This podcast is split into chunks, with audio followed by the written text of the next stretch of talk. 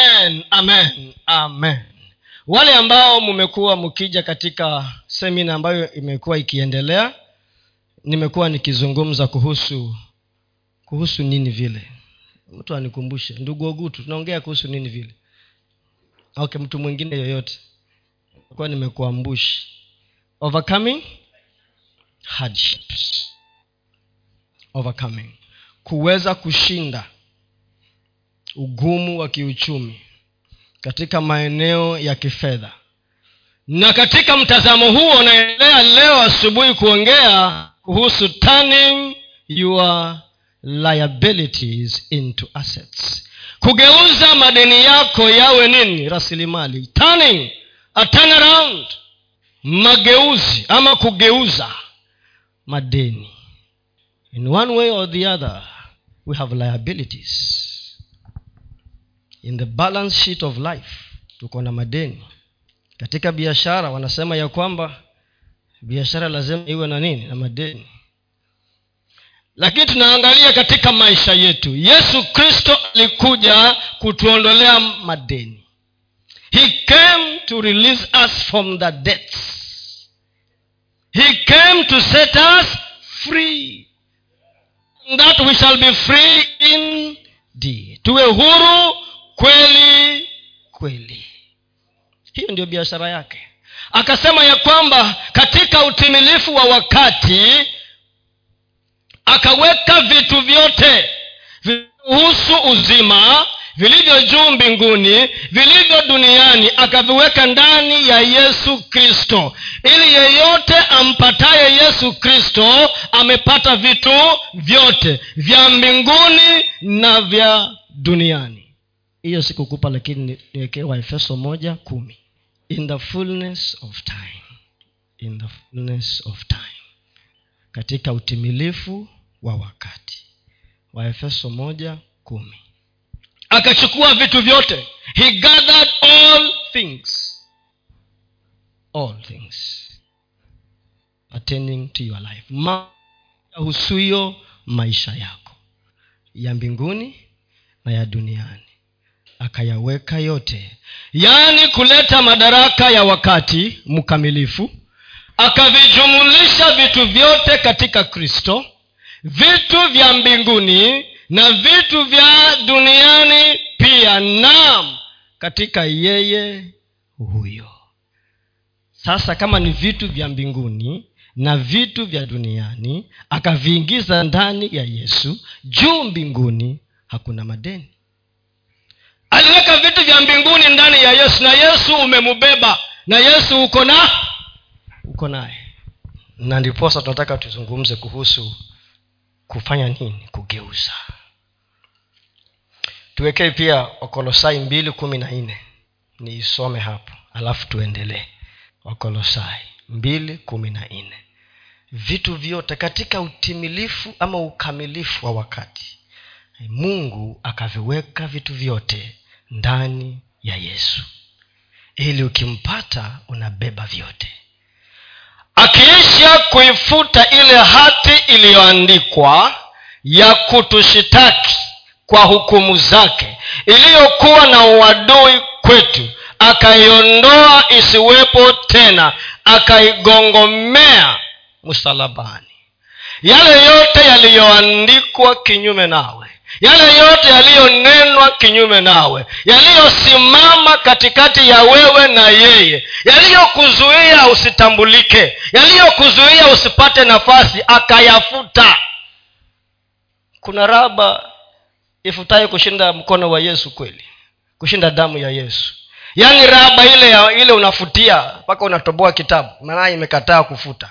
Yeye alifanya nini? Akafuta ili wewe uwe huru ili mimi niwe huru nisibebe tena mizigo hiyo. Na inawezekana ya kwamba tumeokoka ndio lakini tunang'ang'ana na mizigo. That we can turn around. And that, that becomes our assets rasilimali ili mungu aweze kututumia vizuri na vyema. Now go to our main text. Nimekupatia moja tu weka hiyo moja peke yake ambayo nilikupatia. Wafalme wa pili wafalme wa pili uh, umefika saba I mean, nne kumi na ni kumi na saba? Okay. Mfalme wa pili nne kwanzia moja mpaka saba. Ama sikuandika si, si, si vizuri pengine. Kwanzia moja mpaka saba. Wafalme wa pili. Kwa hivyo nataka tunapoendelea uwe na huo mtazamo wa kwamba uko huru. You ought to be free. Na ninapoongea kuhusu madeni siongei tu eti kwenda kukopa. Aa, kuna madeni ambayo tutayaangalia kwa undani. Basi mwanamke mmoja miongoni mwa wake za wana wa manabii alimulilia elisha akasema mtumishi wako mume wangu amekufa. Nawe unajua ya kuwa mtumishi wako alikuwa mcha, mcha bwana. Na aliye mdai amekuja ili ajitwalie wana wangu wawili kuwa watumwa.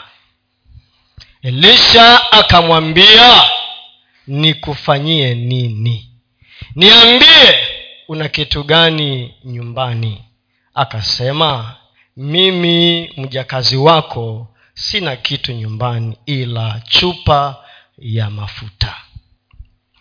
Akasema nenda ukaazime vyombo huko nje kwa jirani zako wote vyombo vitupu wala usiazime vichache kisha uingie ndani ukajifungie mlango wewe na wanao. Ukavimiminie mafuta vyombo vile vyote navyo vilivyojaa ukavitenge. Basi akamwacha akajifungia mlango yeye na mwanaye. Hao wakamletea vile vyombo na yeye akamimina ikawa vilipokwisha vilipo, vilipo kujaa vile vyombo akamwambia mwanawe niletee tena chombo. Akamwambia hakuna tena chombo mafuta yakakoma. Ndipo akaja akamwambia yule mtu wa mungu naye akasema nenda ukayauze mafuta haya ulipe deni yako nayo yaliyosalia uyatumie wewe na watoto wako. Hicho kifungu ama hiyo mistari imebeba vitu vingi sana. Tutajaribu kuangalia mambo machache kutoka kwa hiyo mistari ambayo tumesoma. Huyu mama ambaye hatujui jina lake kwa sababu halijatajwa alikuwa mama tu kama mwingine yoyote yule wa kawaida na tumemwona ni mama ambaye alikuwa na changamoto zake na zimetajwa pale. Kama vile tu mwingine yoyote anaweza kuwa na changamoto zake. Changamoto ya kwanza ambayo imetajwa pale ni kwamba huyu mama alikuwa amefiliwa na mumewe. Hatujaambiwa kama ilikuwa imepita muda gani tangu mumewe alipokufa lakini huenda ikawa haikuwa mbali sana na alikuwa katika majonzi katika huzuni. So she had a personal pain as a widow.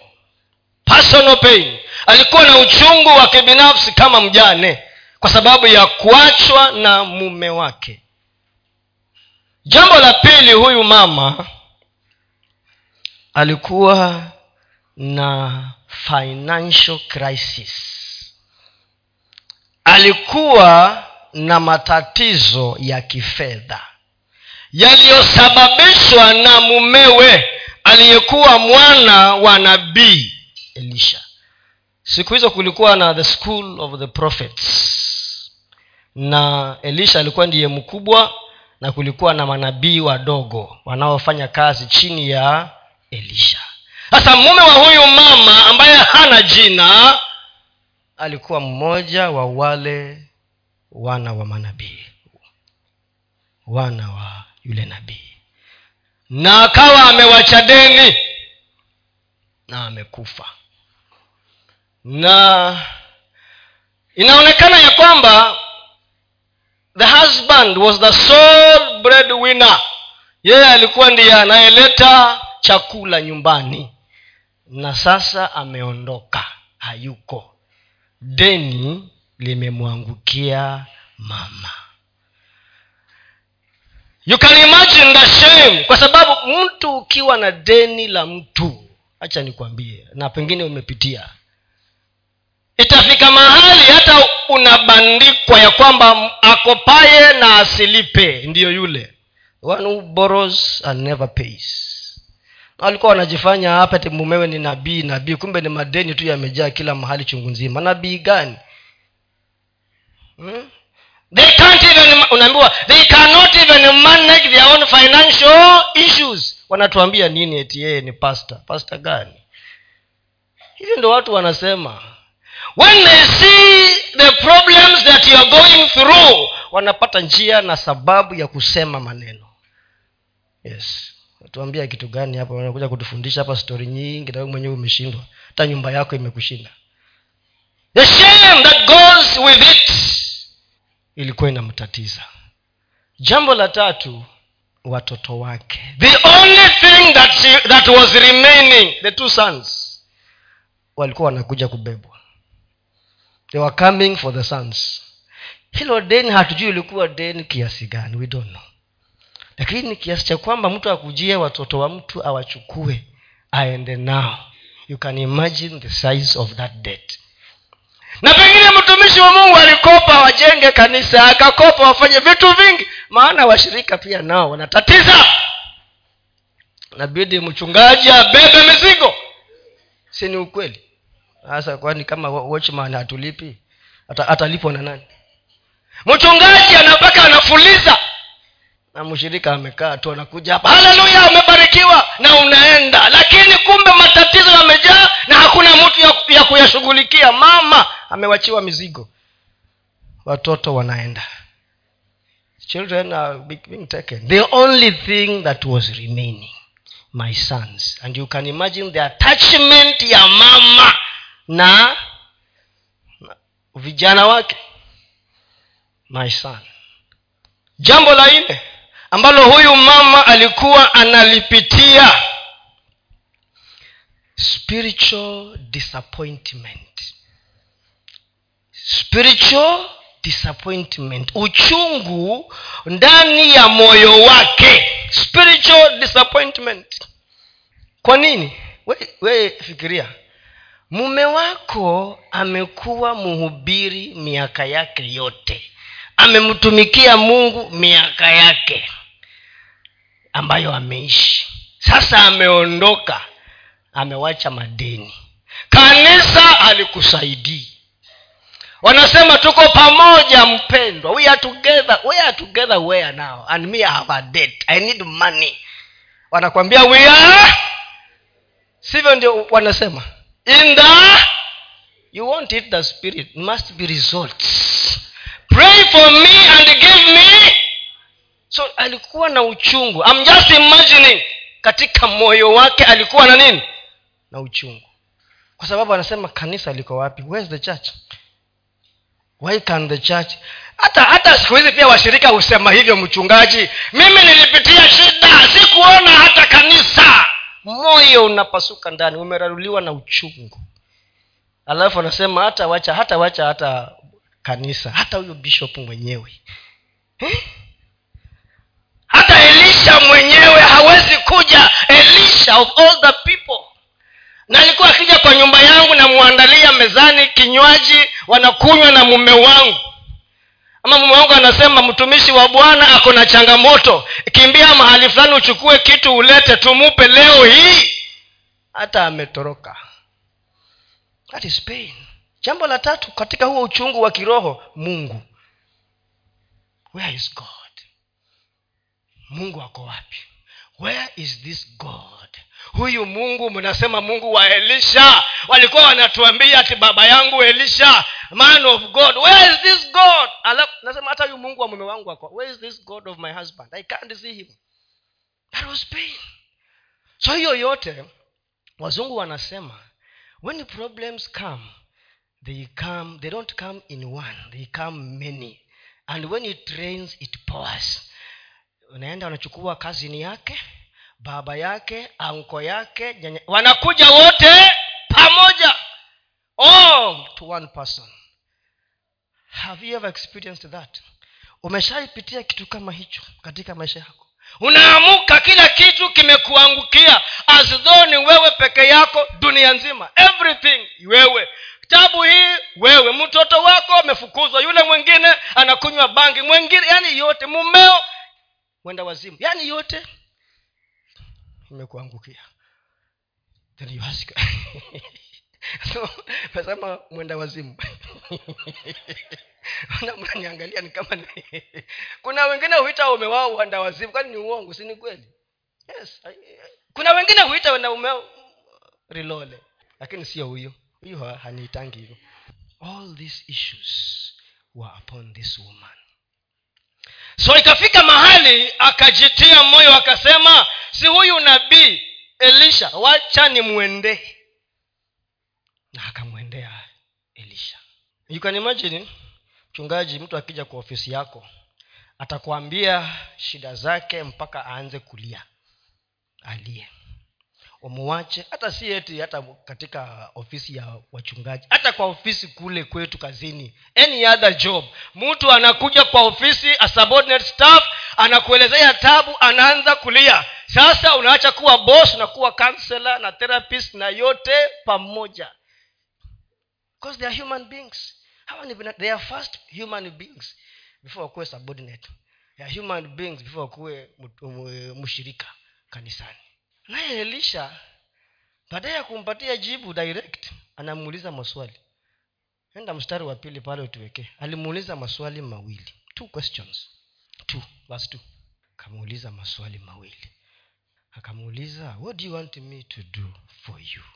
Unataka mimi? Elisha akamwambia swali la kwanza nikufanyie nini? Swali la pili niambie una kitu gani nyumbani mwako? Two questions. We umeenda una expect reverend mwarome akuwekea mkono. Kwambia pokea katika jina la yesu kristo. Ama akwambie wacha nipigie simu so and so chair lady wa wamama angalau waangalie kwa mfuko wao kama kuna kitu kidogo afanye nini akuletee. Ama wacha tuchukue siku tatu tuombe huyo mdeni atashikwa na wazimu hata kuja tena kwa nyumba yako. Huyo mdeni hata hata atasahau kuwa ako na deni. Deni ni ilipwe. Achana sarakasi. Yete tumwombee ndio ashikwe na wazimu asikuja. Kuna itakifika nyumba yangu asiione. Hiyo maombi ni maombi finyu.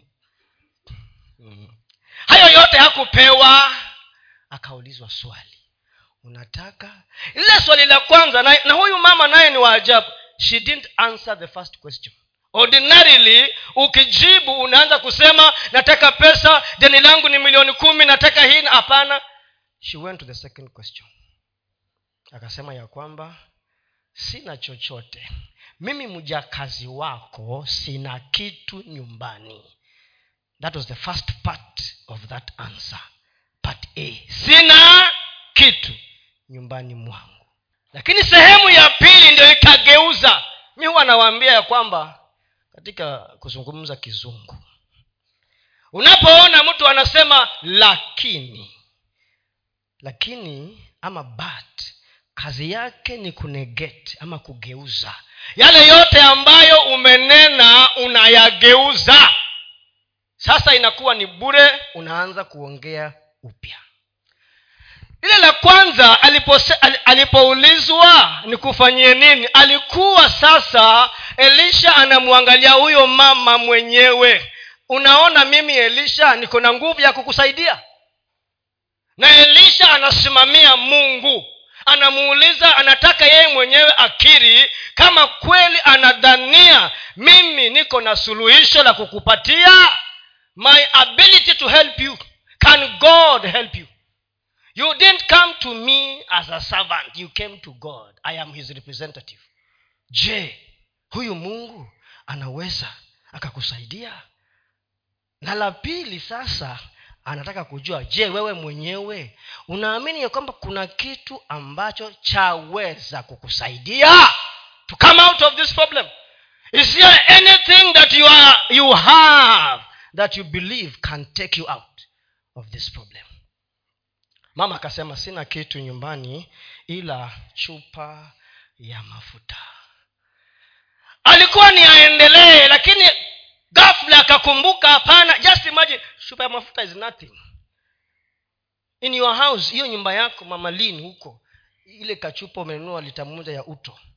Unaulizwa na mtumishi wa mungu unasema nyumba hiyo yote haina kitu lakini kuna lita moja ya that statement ambayo alipeana ya kwamba ila niko na kachupa tu mafuta. Changed the entire perspective. Mara nyingi huwa tunaanza kulalamika na twabaki hapo kwa kulalamika. Na kila mahali kwa bibilia ambapo umeona watu wamelalamika matokeo yake tunayajua. Aidha ni kifo ni njaa ni laana yaani ilikuwa kila wakati. Na ukiangalia wana wa israeli vizuri katika safari yao. Kila wakati walinung'unika na kulalamika there was a judgment on them. Ilikuwa inageuza kile ambacho mungu anataka kufanya. Ndio huyu mama akageuza. She said sina kitu mimi lakini. When she said lakini unajua men of us always want to describe ourselves from the disadvantage position. Tunataka kila wakati tujieleze katika mtazamo wa upungufu. We want to start by describing ourselves from the shortcomings. Yaani katika upungufu wetu. I am short. So if you are short how will that help us? I am black. Is that a, is that a disadvantage ni ukumbuke kile ambacho kinaweza kuwa cha maana na manufaa. Hebu tuendelee mbele tuangalie kuliendelea nini.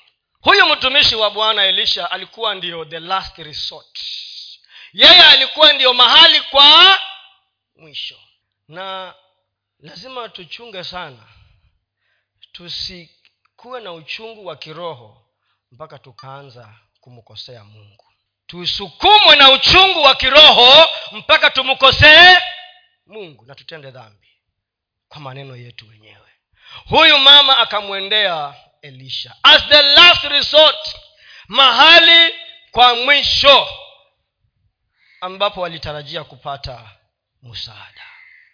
Mama aliposema ya kwamba sina kitu mimi lakini niko na inatuonyesha ya kwamba kumbe mungu hata katika ile hali ngumu ya kiasi chochote hajakuacha bila. There is always something. Hata wakati wewe mwenyewe unaona ya kwamba haina maana there is something. Mungu amekuachia kitu ambacho uko nacho.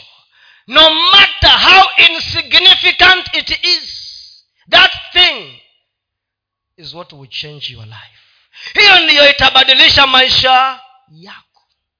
That thing inaweza kuwa ni kakuku kamoja umebaki nako. Unaweza kuwa uko na mitungi tu ndani ya nyumba yako. Inaweza kuwa ni mikeka anything chochote in your house that thing no matter how insi- we imagine kuambia mtu uko na chupa ya mafuta na deni lako ni elfu mia tano. Inaonekana kana kwamba wewe unacheza. Eti mdeni wako sasa mimi unanidai chukua hii chupa ya mafuta uende nayo. Atakwambia mama uko na wazimu. Something is wrong with you. Lakini mungu anataka hicho kitu ukitambue. You must identify that thing inaweza kuwa ni kitu cha kushika na mkono ama inaweza kuwa ni ndani yako wewe mwenyewe.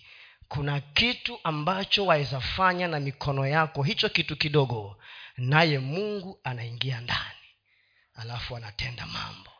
Akasema ya kwamba niko na kachupa tu kadogo. Tatizo huwa sio ukosefu tu wa hicho kitu lakini kukitafuta na ukijue kiko wapi in you in your house in your life.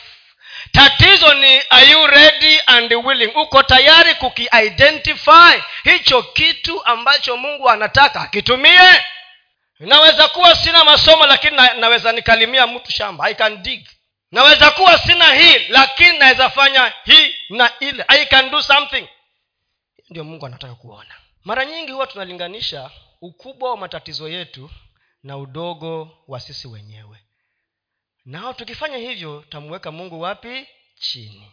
Twampeleka mungu wapi? Chini. Unapoangalia mulima wa matatizo yako na kitu ulichonacho ndani ya nyumba yako unasema this is rubbish. Na mungu anataka hiyo rubbish. Anataka hiyo unaita nini? Rubbish yaani unaangalia ile tatizo ulilonalo na kitu ulichonacho unaona aibu kukisema na mungu anataka hicho kitu ukiseme. That is the thing that god is looking for. Ili na yeye afanye nini? Aitumie. So don't look at the mountain of your problem. Usiangalie huo udogo wa kitu ambacho uko nacho. Kwa hivyo ni lazima kama vile mama alivyofanya alikitambua kwa haraka alikitambua kitu alichokuwa nacho ndani yake kwa haraka. Na akamwambia discover what you have. Alafu ukisha discover ama kutambua kile ambacho uko nacho ujiulize ni nani ambaye anakitaka? Who needs it? Ni nani ambaye naweza nikamupatia? Ama nikakifanyia kitu kiwe cha maana mtu mwingine akitumia anilipe? Who is that person who can need that thing ili nimupatie akitumie. Sasa elisha aka, akafanya nini? Twende huo mstari wa watatu what did elisha do? Baada ya kusikia maneno ya mama akampatia instructions. Akasema jambo la kwanza nenda ukaazime vyombo huko nje kwa jirani. Go and borrow vessels. Enda ukaombe vyombo huko nje kwa majirani neighbors. Anasema kwa jirani zako wote. Kwa jirani zako wote. We fikiria. Now who is your neighbor? Kama mahali unaishi unaambiwa anaambiwa na nabii.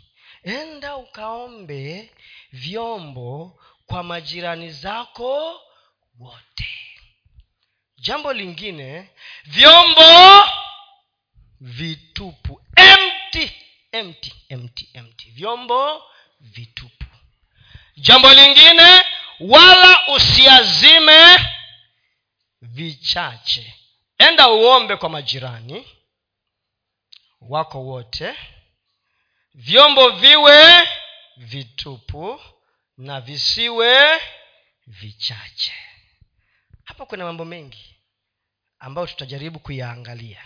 Na nisipoyamaliza tutaendelea nayo baadaye. Huko mbele mbele.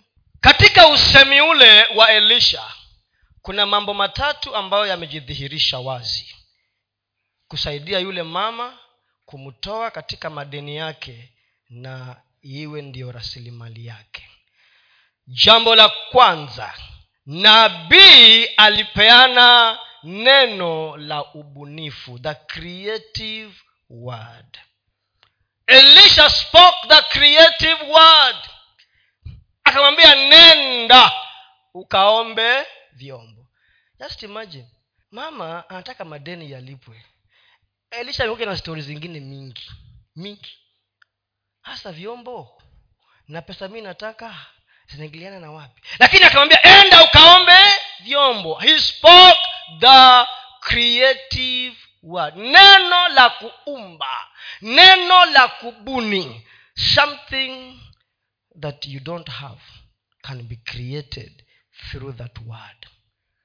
And go.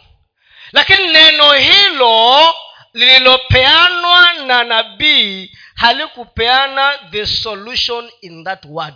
Haikupeana suluhisho. Ilisema tu nenda ukaombe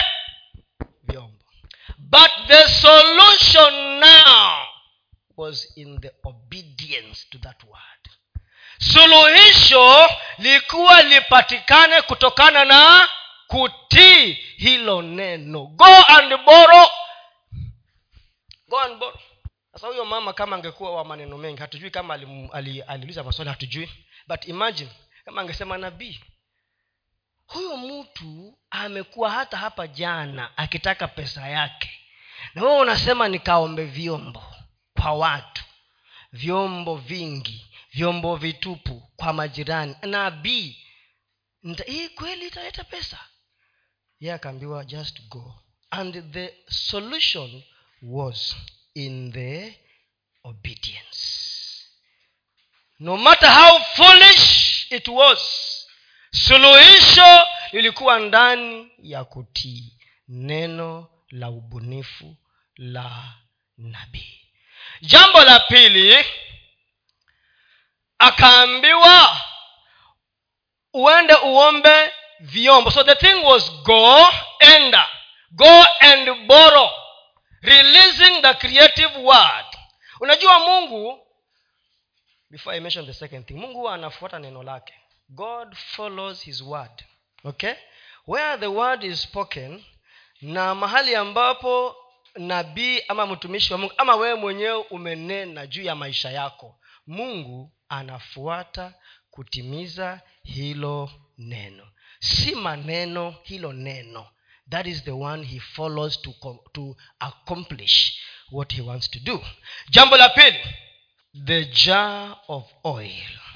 Aliambiwa aombe vyombo alete na vyombo vilivyo vilivyokuja.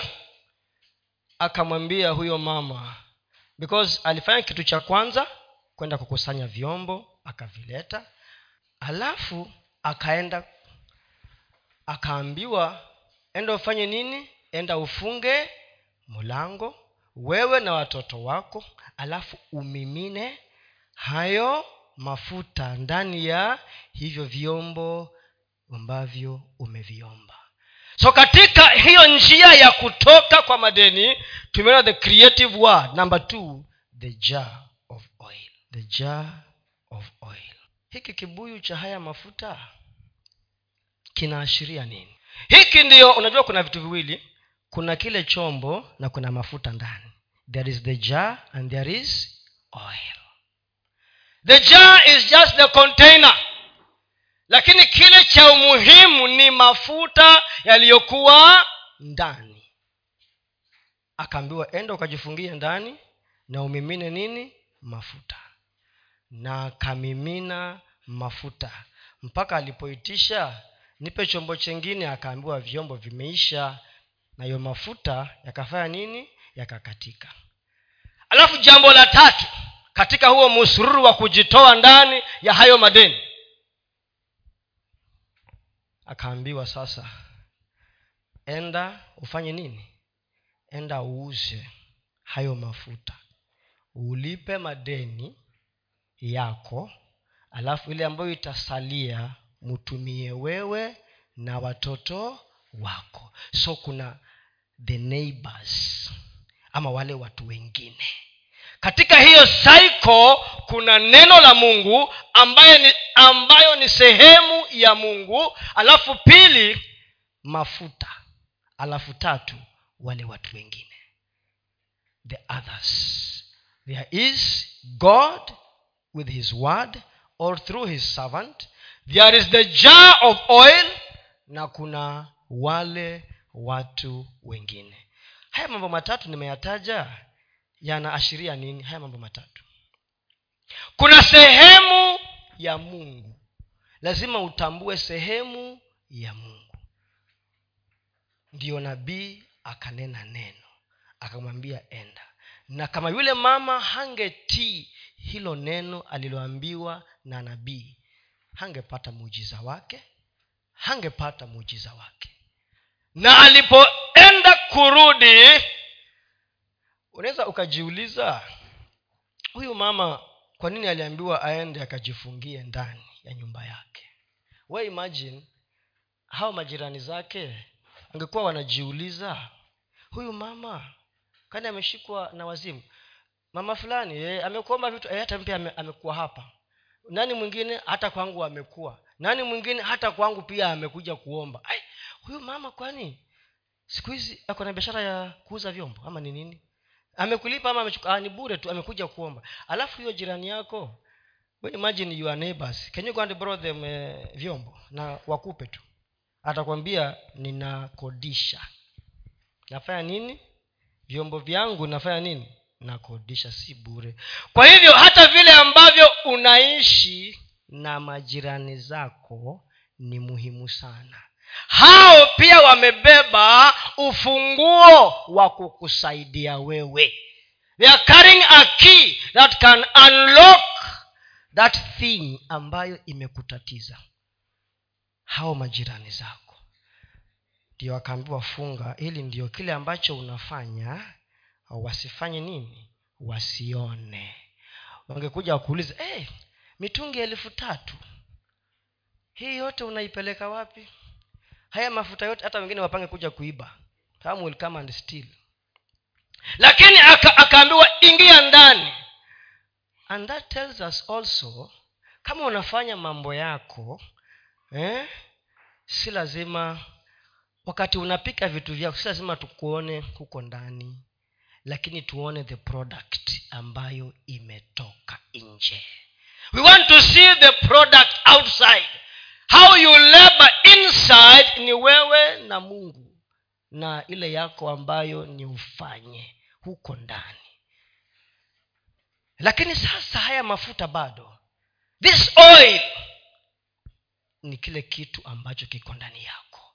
This oil ni ile kile kitu ambacho umebeba ndani yako. This is the oil. So it is like sasa aliambiwa enda ukajimimine ndani ya hiyo mitungi. Go and power yourself. Enda ukajimimine ndani ya hiyo mitungi. Unaweza ukasema hasa haya mafuta basi ni kitu gani? Huyu alikuwa na physical oil. Sawa. Sometimes it's not physical oil. Sometimes ni ile gift ulionayo. That gift hasa basi kama inaweza kuwa ni gift hii mitungi ni nini tena? Hii, hii, haya madrams ni na ujue mu, huyu elisha hakumwambia size ya mitungi by the way. Ama alimwambia kweli? Hakumwambia.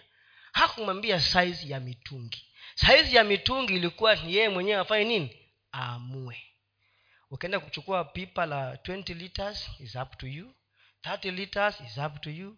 105 yani ulikuwa ni ubebe kulingana na uwezo wako. Pia idadi hakuambiwa. Idadi ilikuwa ni yeye mwenyewe amu amue. Hii ni kumaanisha ya kwamba mungu hajakuwekea limitations. Katika upeo uta, unaweza kuenda. Hajaweka limitations limitations umejiwekea mwenyewe. Yeye alisema enda uombe vyombo kwa majirani wako wote. Jirani wako wote anaweza kuwa hata ako amerika. Umwambie nitumie. Kwa nyumba yako kuna kuna dramu ya pesa ngapi? You can go as far as you want to go. Lakini yeye hajakulimit hajakuzuia. Anakwambia enda uombe kwa majirani zako wote hasa hivi vyombo vya kuwazima ni nini? What are these vessels?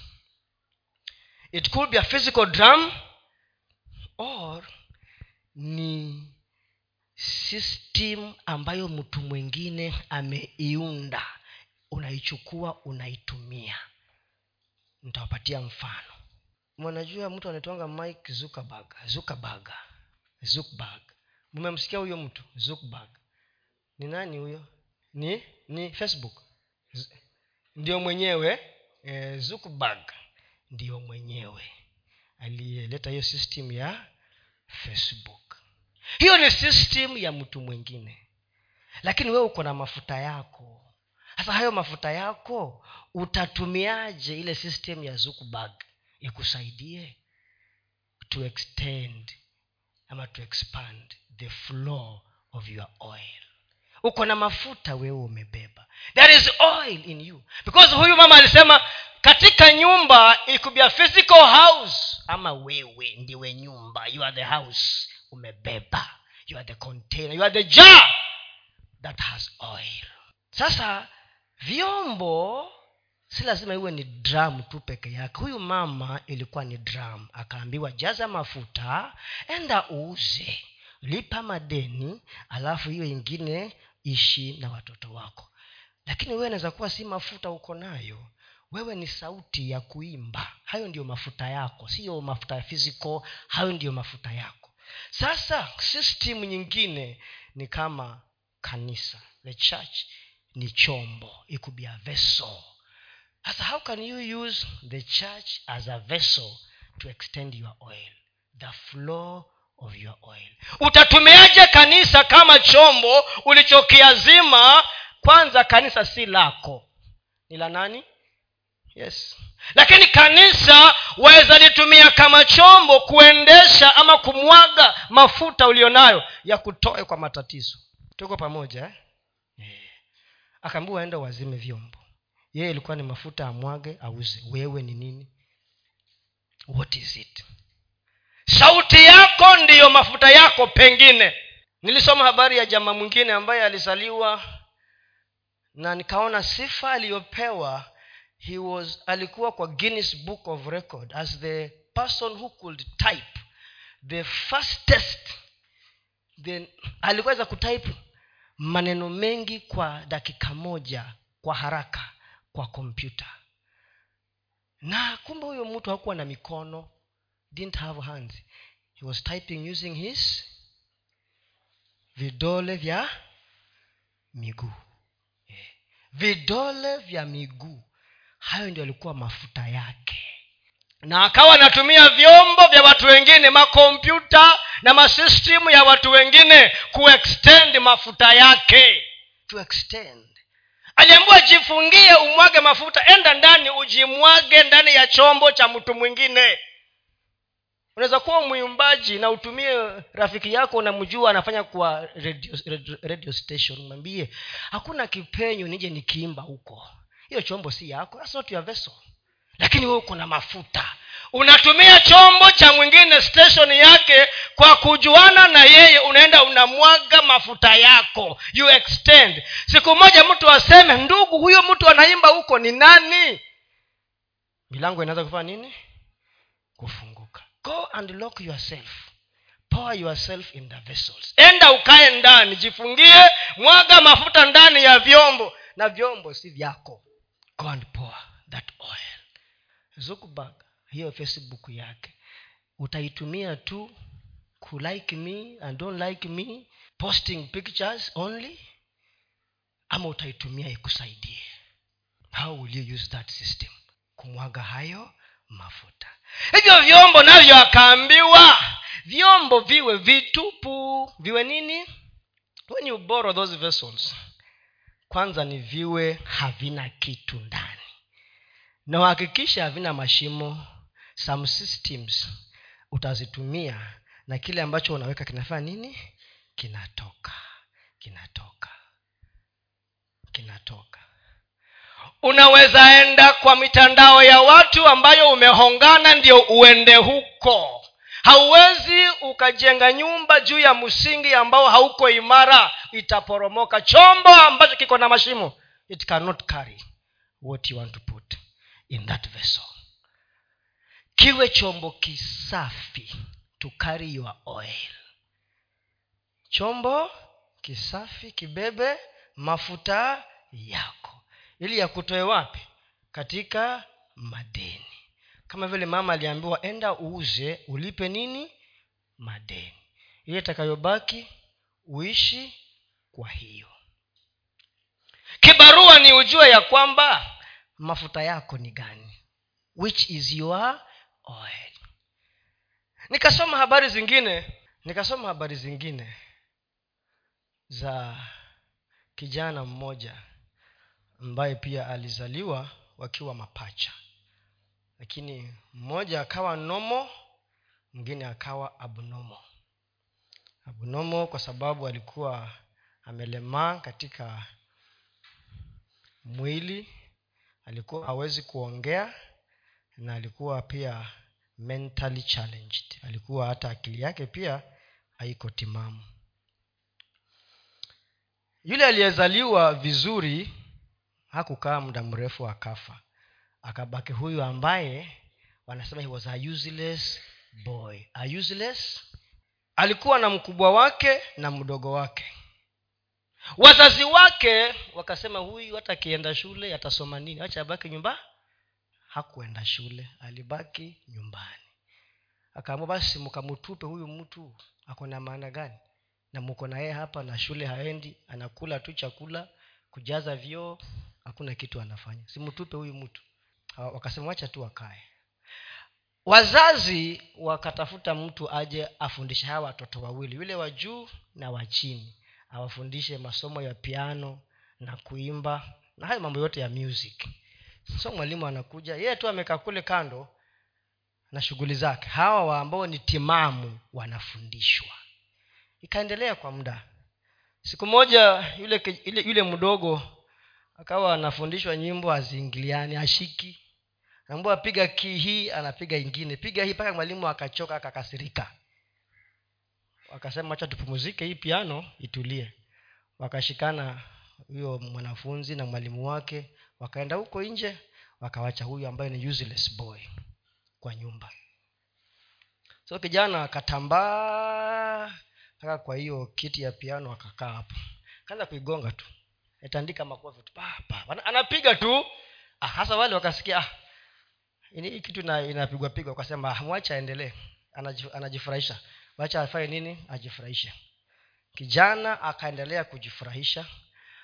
All of a sudden kupigapiga tu kama ile guesswork akapata ile key. Ye hajui ambayo ilikuwa ile ndugu yake inafanya nini inamsumbua. Akashinda ah, kwani huyu anapiga hii nyimbo ameipataje hii nyimbo? Wakarudi. Wakakaa pale kando wakamwangalia. Basi hiyo nyimbo wakaipiga perfectly well. Wakamwambia oh, wakafurahi. Wakampatia zile nyimbo zingine wakamwekea hapo mbele. Anajua alianza kuzipiga hizo vitu. Mpaka hawa watu wakashangaa kwani mungu hizi ni, hii ni miujiza gani tunaiona hapa ambayo hatukuwa tunafikiria kwamba mtu ambaye hajaenda shule lakini kumbe alikuwa anafanya nini? Anasikia tu vile wanapiga. Wakasema to test kama kweli huyu mtu ako na kitu. Walikuwa na nyimbo za sijui mozart ama mlisoma music? Uh, wolfgang sijui amadeus mozart sijui handel beethoven wakampatia zote na akaanza kufundishwa na huyo mwalimu. That boy who was useless. Wakati nikisoma hicho kijikaratasi wanasema alikuwa anaandika nyimbo zake. Mafuta yake yalikuwa ndani yake. Hata kama mwanadamu alimwona ni takataka mungu huwa amepea kila mtu mafuta yake. There is oil in you. Lakini kwa sababu haujaitambua utafikiria kwamba I am, mimi mimi mimi ni mama tu wa kawaida. I'm just an ordinary woman. Ni mwanamke tu wa kawaida ambaye hana masomo hana elimu. Hata huko kwetu hakuna yeyote ambaye alifanya chochote cha maana. That is nothing. But god is saying there's oil in you. And that oil must flow. Hayo mafuta kazi ya chombo ni nini what is the value of a, value ya vessel ni kubeba mafuta yako. Kwanza ni kubeba mafuta yako. Jambo lingine chombo kinapatia shape mafuta yako. The oil will take the shape of the vessel. Ukileta chupa inakaa kama chupa. Ukileta hivi inakaa hivi. Ukifanya yani it takes the shape of that vessel. Ni wewe ndio utaamua. Utamwaga mafuta yako wa? Wapi where will you pour your oil. Where unataka utoke wapi? Mungu hatatumia vitu vya mbali. Mungu anasema i have already invested in you. Why should i waste time looking for something na nimewekeza ndani yako? Unasema eti oh hata elimu hiyo yote mungu hataki. Hiyo yote inasema ni bure. Hataki hiyo. Hiyo hataki. Anasema mafuta yangu oil. There's oil in you. And that's the oil i want you to pour in those vessels. Hacha ni niwachie pale. Lakini hiyo haijaisha. E, nitaimaliza jioni. Mafuta ambayo umebeba. Oil. Utafute chombo tambua mafuta mwaga ndani ya chombo chako. Enda uuze. Nani anataka mafuta? Enda uuze hayo mafuta. Go and sell that oil and that oil will get you out of those debts. Hayo mafuta ukiyauza yatakutoa kwa madeni. Lakini kibarua ni hayo mafuta ambayo umebeba ni mafuta gani? Do you know the oil that you carry? Acha mungu atusaidie. Naomba mungu wa mbinguni atusaidie. Mungu wa mbinguni atusaidie. Kwa sababu suluhisho tumebeba ndani yetu tumebeba suluhisho ndani yetu. In the fullness of time mungu akaweka vitu vyote vya mbinguni na vya duniani ndani ya yesu. Na yesu huyo ako ndani yako. Mafuta umebeba. Unayamwaga wapi hayo mafuta? Haleluya cha mungu atubariki sana. Wacha niwachie hapo kwa sasa. Tutaendelea kutoka hapo